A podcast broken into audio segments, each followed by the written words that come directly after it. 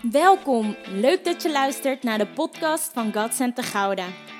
God Center Gouda is een jonge gemeente waar een ontmoeting met God centraal staat. Ons motto is Love God, Love People, Love Yourself. En deze week weer een inspirerende boodschap. met Pastor Jeroen over Na de Storm. En ik ben dankbaar. Ik ben dankbaar dat we ook vandaag weer het woord met elkaar kunnen openen. En dat God weer een prachtig woord heeft gegeven voor vandaag. Dat hij weer heeft gesproken. En eigenlijk gebeurde dat al zondagmiddag. Zondagmiddag, afgelopen zondag, we hadden de dienst gehad. En we hadden gesproken over de drie verschillende stormen. En over hoe belangrijk het is om de storm te herkennen. Zodat we de juiste sleutels kunnen toepassen om door die storm te komen. En ik was middags en ik was gewoon een beetje in gedachten verzonken en ik was er nog een beetje mee bezig. En zelf ook aan het nagenieten tot wat God had, eh, tot mij had gesproken in dat woord. En toen besefte ik me in één keer van, maar wacht even, ik ben nog niet klaar hiermee. Heer, u bent nog niet klaar hiermee. U wil nog iets over die stormen vertellen. En we moeten opnieuw gaan kijken naar de storm. En toen ik dat dacht, naar de storm kijken. Toen dacht ik, nee, ik moet niet naar de storm kijken, maar ik moet even na de storm kijken. En God leidde me eigenlijk tot dezelfde drie stormen, maar dan een tijdje daarna. Dus wat gebeurt er na de storm? Wat gebeurt er als we de storm hebben getrotseerd? Want ik kwam erachter toen ik dat ging lezen en toen ik daarmee bezig was, dat de reden voor jouw storm ligt aan de overkant. De reden voor jouw storm, misschien zit je nu in een heftige storm, de reden ligt aan de overkant. Want als er geen reden was voor een, voor een storm, dan was die storm ook niet gekomen. Als er niet een diepe zegen lag aan de overkant, dan zat je nu niet in de storm. Maar die reden, die ligt aan de overkant. En de storm is daar om jou te weerhouden van het komen aan de overkant. Maar we hebben vorige week geleerd, wij kunnen de stormen trotseren. Niet op eigen kracht, maar omdat Jezus in ons leeft. En als we het gaan herkennen, dan kunnen we de juiste sleutels pakken en de juiste handvaten pakken om die storm door te komen. En dan geloven we dat we komen daar aan die overkant. Want we hebben vorige week ook gezien dat wanneer God spreekt, wanneer God een bestemming uitspreekt, dan gaan we er komen. Jezus zei niet, vaar de storm in. Jezus zei, ga naar de overkant. En voordat Jezus ging slapen in de boot, de demonische storm komen, ze direct ook weer op terug, had, had hij gezegd, we gaan naar de overkant. Hij zei niet, we gaan een stukje varen en ik ga slapen, we kijken wel. Nee, hij zei, we gaan naar de overkant. Want Jezus wist, daar aan de overkant, daar ligt de zegen te wachten. Als er iets is wat niet van waarde is, dat ligt altijd voor te oprapen. Is dat je wel eens opgevallen? De dingen die helemaal niet van waarde zijn, die liggen links en rechts voor te oprapen in je leven. Als het niet van waarde is, dan wordt het niet beschermd. Dan, dan wordt er niet goed mee omgegaan, niet zorgvuldig mee omgegaan. Dan ligt het voor het oprapen. Maar als je door een storm moet om aan de overkant te komen, dan ligt daar iets van waarde. Dat zijn de belangrijke dingen, de waardevolle dingen, de onmisbare dingen in je leven. De dingen van waarde. En ik moest eraan denken dat je hebt nodig om te weten wat er aan de overkant is om vol te kunnen houden in de storm. Je hebt nodig niet alleen om de storm te herkennen, maar je hebt ook nodig om te weten van, maar waarom ga ik daarheen? Toen ik mijn eerste marathon aan het lopen was, toen wist ik, ik, ik doe dat om bij die eindstreep te komen, om die medaille te krijgen aan het einde, om het te kunnen voltooien. En dat had ik nodig halverwege, omdat mijn benen zeiden, ik wil niet meer. Mijn benen zeiden, stop, Stop hiermee. Dit is niet goed. Dit is niet oké. Dit moet je niet willen. Maar de focus op wat er aan de overkant lag. De focus wat er voorbij de pijn lag. Voorbij het moeten doorzetten. Voorbij de storm lag. Dat is wat maakt dat je volhoudt. Dat je doorgaat. Dat je doorzet. En dat je weet: oké, hier moet ik even doorheen. Want het weten van het voorbij brengt doorzettingsvermogen in het middenin. Je moet voorbij weten om middenin door te kunnen zetten. En als we dat weten, dan kunnen we volhouden. En dat hadden ook de mensen in de storm eigenlijk nodig als we kijken in het woord, in de Bijbel. En we gaan naar de driezelfde stormen kijken als vorige week. Alleen even een hoofdstukje later als het ware. Even een paragraaf later na de storm. En ik wil vragen als je meeleest of je wil gaan staan voor het woord van God. Ook als je thuis bent. Het is goed om even in beweging te zijn. Ook zorgen dat je niet helemaal wegzakt. in die lekkere bank. Kom maar staan. Jona 4 gaan we lezen.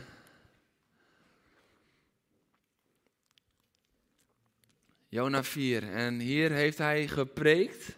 Hij heeft gesproken. Hij heeft daar midden op het plein in de stad. We hebben het er vorige week over gehad hoe verdorven die stad eigenlijk was. En dat er alleen maar zonde en misdaad was.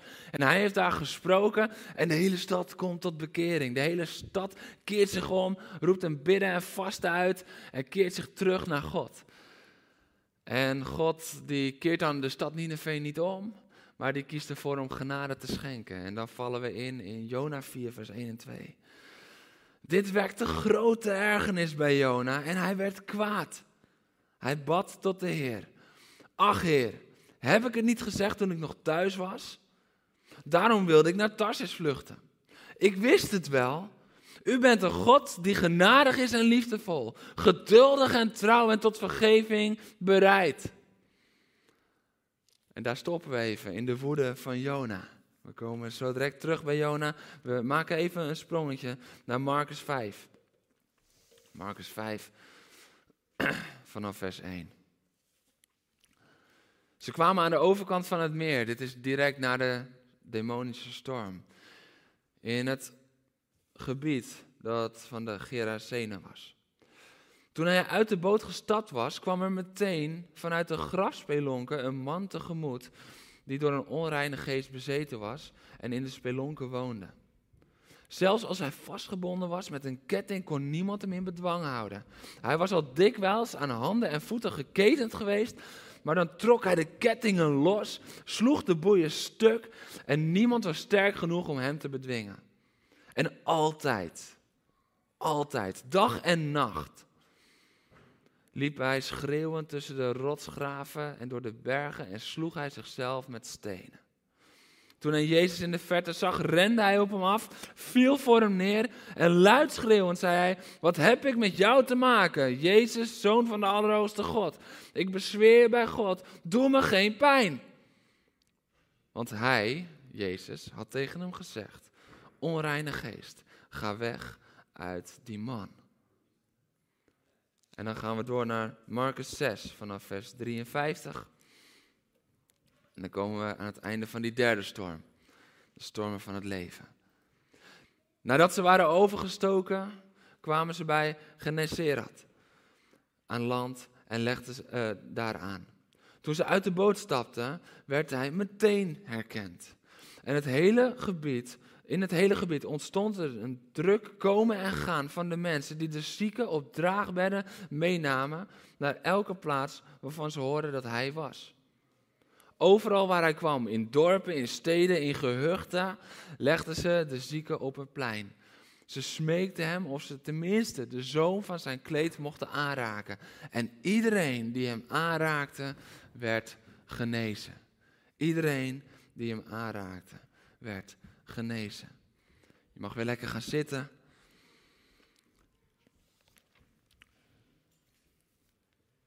Drie stormen, drie stormen getrotseerd. Maar drie zegens direct na de storm. Drie verschillende zegens direct na de storm. En de eerste zegen is de storm van Jona. We hebben vorige week hebben gekeken, als je het nog niet hebt gezien, je was er misschien niet, kijk hem zeker e- even terug ook om dit helemaal in verband te kunnen zien. Maar we hebben gezien hoe Jona wegrende en vluchtte voor God. Hij vluchtte niet naar Tarsis, nee, hij vluchtte voor God en hij ging naar Tarsis. Hij vluchtte voor God en uiteindelijk besefte hij, terwijl hij zelf in een diepe slaap lag in die boot in de storm, hij werd wakker gemaakt en hij besefte, oh ja, maar dit is omdat ik ben weggelopen voor God. En hij laat zich overboord gooien. En God redt hem door een vis te sturen. En na drie dagen zal hij uiteindelijk uitroepen: Het is de Heer die redt. En op die beleidenis zien we dat de vis hem uitspuugt aan land. Het is precies op die beleidenis. Dat is het ene vers. Het volgende vers is: Toen op bevel van de Heer spuugde de vis Jona uit op het land. Dus op die belijdenis, het is de Heer die redt, werd Jona uit de dood getrokken. De vis was het beeld van de dood, zoals Jezus ook drie dagen de dood in ging, ging hij drie dagen de vis in, werd hij uit de dood getrokken en nieuw leven. Het is de Heer die redt. Die beleidenis maakt dat we zien dat Gods hart in beweging komt en dat we zien zijn reddingsplan. En hij was dus ongehoorzaam geweest. Maar wat we zien direct na de storm is een openbaring van Gods hart. En dat is de eerste zegen. De eerste zegen na storm 1 is openbaring. Aan de overkant vind je openbaring, de openbaring van Gods hart. Want Gods hart is in beweging en openbaart zichzelf. Maar hij moest door de storm heen om Gods hart geopenbaard te zien worden. Hij staat te prediken op een plek waar zonde en onheil heerst. En hij ziet dat de mensen de genade pakten en massaal tot bekering komen en dat God de stad spaart. De mensen van de stad spaart. En wat ik zo interessant vind is dat de Bijbel ook voorbeelden geeft waarin het misschien niet gaat zoals wij allemaal verwachten. Want je verwacht dat overal waar de openbaring van Gods hart komt, dat daar grote vreugde is. Je denkt, halleluja. Als er openbaring is van Gods hart, dan loopt iedereen de geestelijke polonaise. En dan is het glorie, halleluja, opwekking, iedereen blij. Maar Jona niet. Jona niet. Jona is boos, want er staat, dit wekte grote ergernis bij Jona en hij werd kwaad. Hij werd kwaad. We hebben het vandaag over de zegen die aan de overkant ligt, die er na de storm klaar ligt. Maar het is ook goed om te beseffen dat onze hartsgesteldheid bepaalt of we de zegen kunnen zien. De status van ons hart bepaalt of we de zegen kunnen zien die er ligt. Want het was de zegen van de openbaring van Gods hart. En Jona die zag ook die openbaring, maar hij kon het in zijn hart niet toelaten. Want dan komt die kernzin. Die kernzin, ik wist het wel. U bent een God die genadig is en liefdevol, geduldig en trouw en tot vergeving bereid. Nou, dat is een hele juiste omschrijving van wie God is. Dat is een hele juiste omschrijving van de openbaring die hij heeft gehad. Het enige is dat hij het in frustratie roept. En dat hij ervan baalt dat God zo is, omdat hij het de mensen ten diepste dus blijkbaar niet gunt. En dat is bizar. Dat is bizar, want hij roept dat uit en hij heeft een openbaring gehad van wie God is. Maar tegelijkertijd mist hij helemaal het hart van God. Wat hij al wist, want hij, hij zegt, ik wist het wel, daarom wilde ik fantastisch vluchten. Heb ik het niet gezegd toen ik nog thuis was? Hij had al kennis over wie God was. Maar door het te zien aan de andere kant van de storm, werd het een openbaring. Blijf niet hangen in kennis over God. Maar streef naar die openbaring. Verlang naar die openbaring van wie hij is. We kunnen in het woord, we kunnen van alles over hem lezen. En het is allemaal waar. En het is kennis in ons hoofd. Maar we zijn geroepen om tot openbaring in ons hart te komen. Dat is wat we nodig hebben. Dat is wat relatie is. Relatie gaat niet over kennis, maar over openbaring. En God wil aan die andere kant van de storm, wil hij zijn hart openbaren. En Jona is boos. Jona is boos. En dit is zo duidelijk de aanwezigheid van de geest van religie. Dit is zo duidelijk wat Jona hier, die, die zit vast in de religie.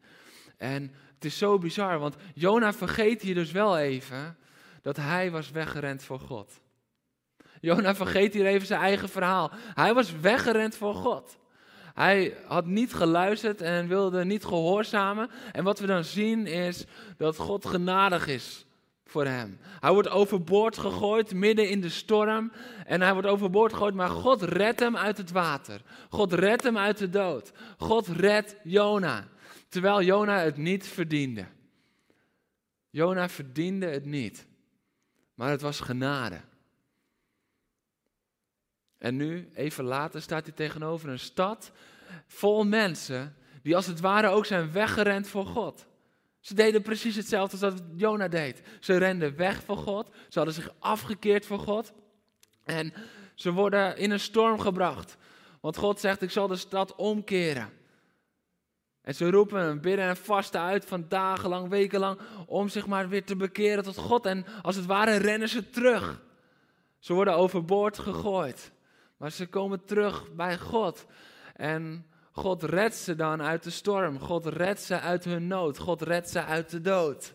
En God doet voor hun precies hetzelfde als wat hij deed voor Jona. Ze verdienden het niet. De mensen in Nineveh verdienden het niet. Maar ze werden gered. Maar de mensen in Nineveh, die keren zich terug naar God. En dat was de basis voor de openbaring van Gods hart. Precies hetzelfde als Jona. Jona verdiende de genade van God niet. Het was niet door goede daden dat hij het verdiende. Nee, het was de genade van God. En dat is aan de ene kant van de, aan de andere kant van de storm. We zien daar de openbaring van Gods hart. En soms vragen we ons af van waarom moeten we door zo'n storm heen gaan? Waarom moesten we nou door zo'n moeilijke periode? Waarom? Maar waar ik bij werd bepaald is dat we vragen ons af waarom we door een storm heen moeten gaan. Omdat, en we missen dan de zegen, omdat de houding van ons hart nog zoals Jona is. Dat we misschien boos zijn op God. Dat we misschien niet zien zoals zijn wegen gaan en we zijn gefrustreerd. Maar de openbaring van Gods hart gaat voorbij aan de houding van ons hart. De openbaring van Gods hart gaat altijd voorbij aan de houding van ons hart. De houding van ons hart kan de openbaring van Gods hart niet stoppen. Zoals de houding van Jonas hart niet goed was. Maar de zegen lag er alsnog. De zegen lag daar klaar, aan de andere kant van de storm. Alleen is de vraag, herkennen we hem of niet? Herkennen we de zegen? Jona herkende hem niet, maar de zegen lag daar. En ik wil je bemoedigen, misschien heb je de afgelopen maanden, de afgelopen weken de zegen van God niet herkend. Maar aan de andere kant van de storm ligt daar de zegen van de openbaring van Gods hart. En die openbaring is dat Hij liefdevol en genadig is. Dat Hij goed is en trouw is. En dat Hij altijd tot vergeving bereid is. Dat is de openbaring van Gods hart. Dat is wie Hij is. Hij kan niet anders. Dat is wie God is. En dat ligt aan de kant, aan de overkant van de storm. De storm waarin we onze eigen weg misschien wel gingen. De storm van ongehoorzaamheid, zoals we vorige week hebben genoemd. Aan de overkant daarvan ligt de openbaring van Gods hart. Als we ons terugkeren naar Hem, openbaart Hij altijd zijn hart. Dus dat is de eerste storm en de eerste zegen voorbij de storm. De tweede storm was de demonische storm. We hebben gezien vorige week hoe Jezus daar wakker werd gemaakt en de discipelen waren bang, want ze dachten dat ze vergingen. En hij staat op en hij bestraft de storm met hetzelfde woord als dat hij in Marcus 1 gebruikte om demonen te bestraffen. En hij, hij legt de zee het zwijgen op. En de demonische storm moet wijken. De demonische storm moet wijken. En het is geen toeval dat die storm demonisch was. Want aan de overkant ligt de zegen van bevrijding. Na de tweede storm ligt de zegen van bevrijding.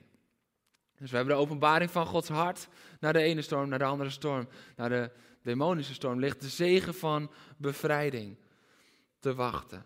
En wat ik dan zo mooi vind is, na zo'n heftige nacht komen ze aan land en dan staat er en meteen. Toen hij uit de boot gestapt was, kwam er meteen een man aan. Direct, gelijk. Hij, was nog niet, had zijn voet nog niet aan land gezet of daar kwam die man al aangerend. Meteen. En ik moest eraan denken dat, hoe reageren wij als we direct uit een storm komen en meteen komt er iemand op ons af? Hoe reageren wij als we thuis met ruzie met onze man of met onze vrouw zijn weggegaan en de kinderen die waren alleen maar aan het gillen en die luisterden niet en die lagen nog niet op bed en je wilde ze graag op bed voordat je weg moest en je bent geïrriteerd, je hebt geschreeuwd tegen je kinderen, dat doen jullie natuurlijk nooit, maar plotseling hypothetisch, is dat wel gebeurd? Je hebt geschreeuwd tegen je kinderen en daar heb je spijt van. En je zit in de auto en je draait die sleutel aan. En je denkt, oké, nu kan ik. En de auto start niet. Nog meer strijd. Die auto start niet. En je denkt, nou dan maar snel op de fiets, want ik ga door. Ik zet door. Ik, ik, ik ga ervoor. En je pakt de fiets en je begint te fietsen. En op een gegeven moment staat daar zo'n lieve agent die zegt, oh, wacht even. Ja, uw achterlicht doet het niet. Ook dat nog. Een boete, want je achterlicht doet het niet. Je dacht dat je hem aan had gezet, maar hij bleek stuk te zijn, de batterij was leeg. Dus ook dat nog. En je komt hier aan in de kerk en het is tijd voor de gebedsdienst. En je denkt, oké, ik ga nu naar een stoel en ik ga eerst even genieten van de worship. Maar je stapt de kerk binnen en meteen komt er iemand naar je toe met een grote nood. Meteen. Hoe reageer je dan? Jezus had een onstuimige nacht gehad. Hij was wakker gemaakt. Hij had de storm tot bedaren moeten brengen. Een demonische strijd. En hij legde met zwijgen op. En meteen als ze naar de storm komen. Meteen naar zo'n intensieve tijd. Komt er iemand naar hem toe gelopen. Hoe reageer je dan? Hoe reageer je als er meteen iemand naar je toe komt? Terwijl je zelf misschien nog wel moe bent. Terwijl je zelf misschien wel uitgeblust bent. Kijk je dan naar jouw toestand of naar de toestand van degene die naar je toe komt? Want laten we eens kijken naar deze man. Deze man was gebonden en was bezeten door een onreine geest. En deze man die leefde eigenlijk zoals wij het nu zouden zeggen op een kerkhof. In de grafspelonken, dat, dat was zijn huis en daar kwam hij vandaan. Hij kwam daar niet even vandaan van hij was daar geweest en hij kwam nu naar Jezus toe. Nee, dat was zijn huis. Hij leefde tussen de graven. Dat was de plek waar alles in zijn leven gebeurde. Hij leefde als het ware al in, in een stuk dood. En waar, waar de geestelijke vijand heerst, houdt hij je in de dood gevangen. En deze man was niet dood, maar hij leeft in een dode omgeving. We zien het in zijn leven. En hij slaat zichzelf. Hij verwondt zichzelf. Dag en nacht, altijd liep hij schreeuwend. Nooit was er rust in zijn leven. Nooit was er vrede in zijn leven. Continu was hij aan het schreeuwen. En mensen die, die veerden hem ook. En ze hadden geprobeerd hem te ketenen en hem vast te binden. Want hij maakte alles stuk wat hij tegenkwam, inclusief zichzelf. Mensen waren bang voor hem, maar niets hielp. Want hij sloeg om zich heen. Hij pijnigde zichzelf en hij pijnigde anderen. Het was een gevolg. Het was een gevolg van gebondenheid. Van geestelijke gebondenheid en bezetenheid. En terwijl ik in gebed was voor vandaag, toen besefte ik me, zoveel mensen leven ook vandaag de dag, leven zo. Ze zijn geketend door de pijn. Ze zijn geketend door de beperkingen van de geestelijke gebondenheid die ze is opgelegd. En ze doen zichzelf pijn. En misschien sla je jezelf niet met stenen, maar misschien snij je jezelf. Misschien Spreek je woorden over jezelf uit, die je iedere keer maar naar beneden halen en die eigenlijk als een soort vloek over je leven werken. Een, vloek van minderwaardigheid, een vloek van kleinering. En misschien steek je wel je vinger in je keel omdat je vindt dat je er niet uitziet, terwijl je zo'n prachtig kind van God bent. En anderen hebben je proberen te helpen, hebben geprobeerd om, om je handen als het ware aan elkaar te binden. Niet om je gevangen te houden, maar om te zorgen dat je jezelf geen pijn doet. Om te zorgen dat je jezelf die dingen niet aandoet.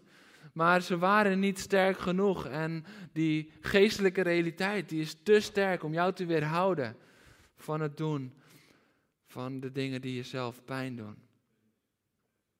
Maar vandaag zegt Jezus tegen jou: Ik kom voor jou. Ik ben door de storm gekomen, alleen voor jou. Weet je wat ik zo mooi vind aan dit verhaal? Direct nadat hij deze man heeft bevrijd, direct nadat dat is gebeurd, keren ze met de boot weer terug. Jezus had deze man op het oog. Jezus ging voor deze man door de storm heen, zoals hij dat ook voor jou doet. Misschien zit je thuis en denk je van ja, ach, Jezus zal misschien wel klaar met me zijn. Ja, weet je, toen we altijd met z'n allen samenkwamen, toen had ik wel het gevoel van Gods aanwezigheid en God is hier. En misschien dan ook wel een beetje voor mij, want ik maak onderdeel uit van dit grote geheel. Maar los van dat je onderdeel uitmaakt van het grote geheel, zegt Jezus, ik kom voor jou. Jij bent belangrijk voor mij. Jij bent mij zoveel waard dat ik alleen voor jou. Daarna ga ik gelijk weer terug met mijn bootje. Maar alleen voor jou kom ik door deze storm heen Want ik heb jou bevrijding op het oog. Jij bent gemaakt om vrij te zijn. Niet langer in gebondenheid te leven. Nee, vrijheid is jouw deel. En al moet ik door elke storm heen, al moet ik elke demon het zwijgen opleggen. Ik kom voor jou. Zo belangrijk ben jij voor mij. Jij bent mijn kind. Jij bent geliefd. Jij bent gewild. Jij doet ertoe. En wat de duivel jou ook heeft gezegd, we leggen op dit moment die smerige duivel het zwijgen op in de naam van Jezus. Want vrijheid is jouw deel. Jij bent een kind van God. Halleluja. Dit is het hart van Jezus. Dit is het hart van Jezus en dit is de zegen na de storm. Bevrijding. Deze man zou nooit meer hetzelfde zijn. Deze man werd door een legioen aan demonen werd hij bezeten. Maar Jezus ging alleen voor hem. Zoals hij alleen voor jou ging hij door de storm. Zoals Jezus alleen voor jou aan het kruis ging. Ja, je bent deel van het grotere geheel. Ja, je bent deel van het volk van God. Ja, je bent deel van de kerk, zijn lichaam. Dat is allemaal 100% waar. Maar niet 100% van de waarheid, want de 100% van de waarheid is ook dat hij naar jou omkeek. Ook dat hij voor jou aan het kruis ging. En dat het niet alleen is voor jouw plekje in het grotere geheel, maar dat het ook is jouw plek als kind van de Vader. Dat je terug mag zijn als kind bij de Vader op schoot door wat Hij heeft gedaan voor jou. En hij dacht niet alleen aan de massa toen hij aan het kruis hing, hij dacht ook aan jou persoonlijk. Jij was in zijn gedachten. Hij had jou op het oog. Dit is Jezus. Aan de overkant van een storm, aan de overkant van de demonische storm, ligt bevrijding, ligt vrijheid, ligt vrijheid van die duivelse gebondenheid. En ik weet niet wat er is in jouw leven dat je nog gebonden houdt. Maar ik wil je vragen. Jezus is vandaag voor jou door de storm gekomen. En ik wil je uitdagen om gewoon meteen aan de voeten van Jezus neer te vallen. Weet je, ik vind het zo krachtig wat er staat. En meteen kwam deze man. Meteen kwam deze man. Weet je, de, de duivel kon hem helemaal gebonden houden en helemaal bezeten houden. Niemand kon hem helpen. Ze konden hem ketenen, maar niks. Hij kon hem in uh, isolatie houden totdat Jezus voet aan wal zette. Totdat Jezus kwam. Want toen Jezus kwam, had die demonische macht had geen schijn van kans meer. En waar deze man nooit in de aanwezigheid van mensen kwam, alleen maar tussen de graven was en in de dood was en zichzelf pijnigde, kon hij nu wel naar Jezus rennen en hij kon aan zijn voeten neervallen. En hij werd daar bevrijd. Meteen toen Jezus kwam. Hij kwam. Hij kwam aan de voeten van Jezus. En vrijheid werd zijn deel. Vrijheid werd zijn deel. Dat is wat er gebeurt als we aan de voeten van Jezus neervallen. En ik wil je alvast voorbereiden zo direct aan het einde van de boodschap. Als dit voor jou is, val meteen aan de voeten van Jezus neer. Ren gelijk naar Hem toe.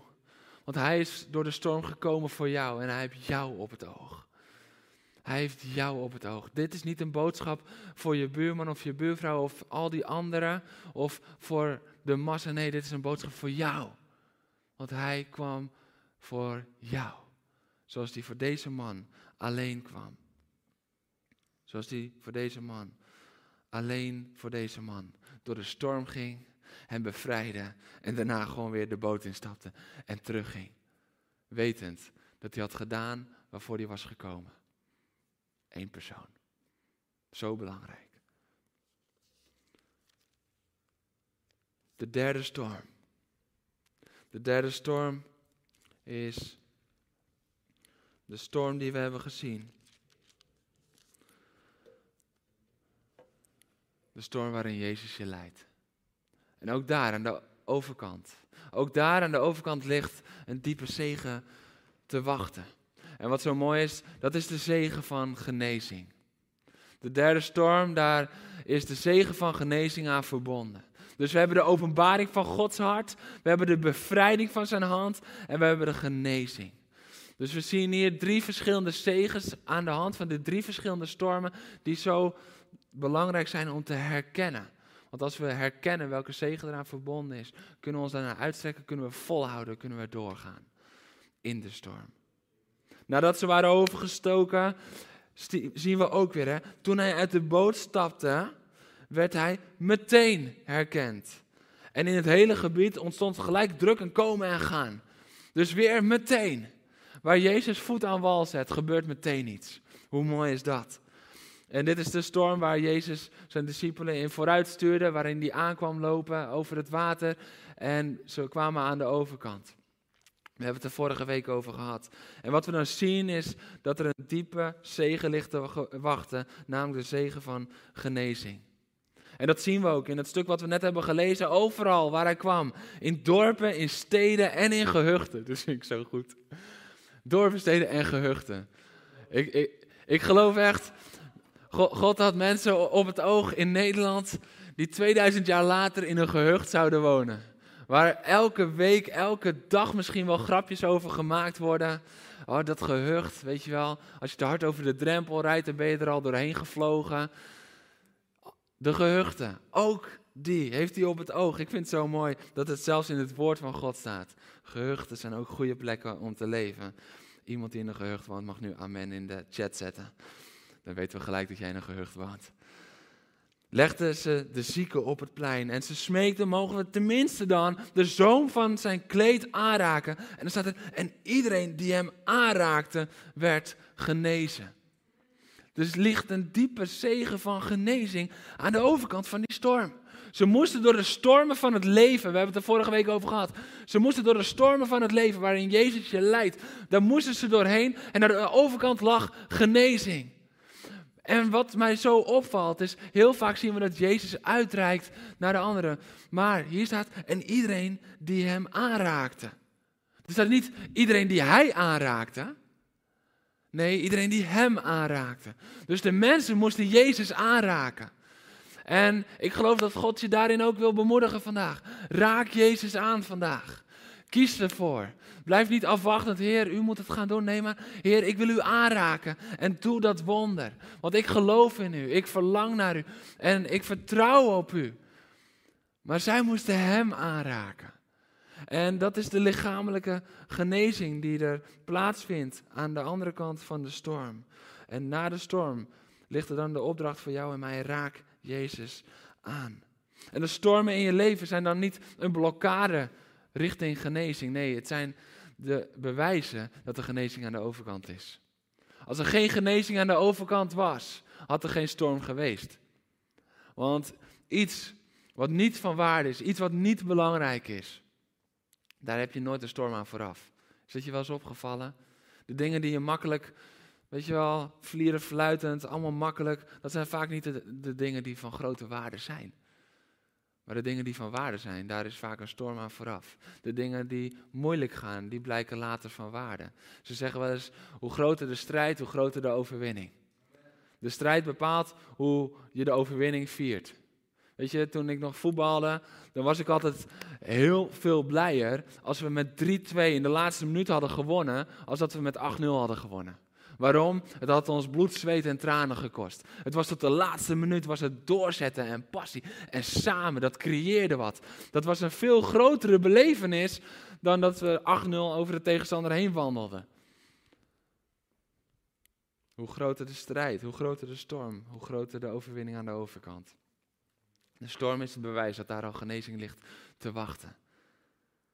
Maar Jezus gaat verder.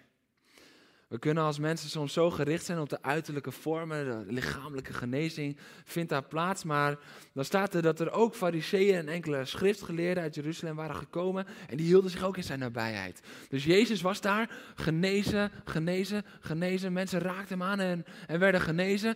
En er zijn dan ook fariseeën en schriftgeleerden zo'n beetje sneaky er zo omheen om te kijken wat doet Jezus nou weer, kunnen we hem ergens op betrappen? En ja, we kunnen hem ergens op betrappen. Want zijn leerlingen die eten met ongewassen handen brood. Nu kunnen we hem pakken. Nu hebben we iets om Jezus op aan te klagen. Dat is wat er gebeurt. Het is een beetje alsof hier tijdens de worship, weet je, we zijn in een after corona tijdperk en we zijn weer met z'n allen bij elkaar. En tijdens de worship gebeurt er van alles. En we zitten met de hele gemeente, zitten we geknield, 300 man geknield bij God. En er gebeuren wonderen en tekenen, er worden mensen bevrijd en er worden mensen genezen. En op een gegeven moment ja, besluiten we om daarin door te gaan, omdat de aanwezigheid van God zo sterk en zo groot is. En het is dan alsof er direct na de preek of na de dienst iemand naar, naar, je toe komt en zegt van, ja, maar liturgisch gezien was dit onverantwoord, want we hadden eerst de preek moeten doen en daarna de eh, bediening. Het is een beetje alsof dat gebeurt op dat moment. Iedereen wordt genezen. Iedereen die Jezus aanraakt wordt genezen. En zij zeggen van ja, maar wacht eens even, ze moeten wel hun handen wassen als ze brood eten. En wat zegt Jezus dan? Hé, hey, hier komt Jesaja naar boven. Hier komt Jesaja duidelijk. Dit volk eert mij met hun lippen, maar hun hart is ver van mij. Te vergeefs vereren ze mij, want ze onderwijzen uit hun eigen leer, voorschriften van mensen. De geboden van God geeft u op, maar aan de tradities van mensen houdt u vast. En hij vervolgde. Mooi is dat. Vind ik zo leuk dat Jezus dat ook zegt. Mooi is dat. Sarcastisch. Hij is hier hartstikke sarcastisch tegen de fariseeën en de schriftgeleerden. Jongens, mooi is dat. Hoe u Gods geboden ongeldig maakt om uw eigen tradities overeind te houden. Wow. Jezus is hier bezig met een staaltje innerlijke genezing. Want hun hart is ver van mij, hun lippen misschien wel. Uiterlijk is het allemaal prachtig. Ja, het is het goed om dat uiterlijk zo. Maar hun hart is ver van mij.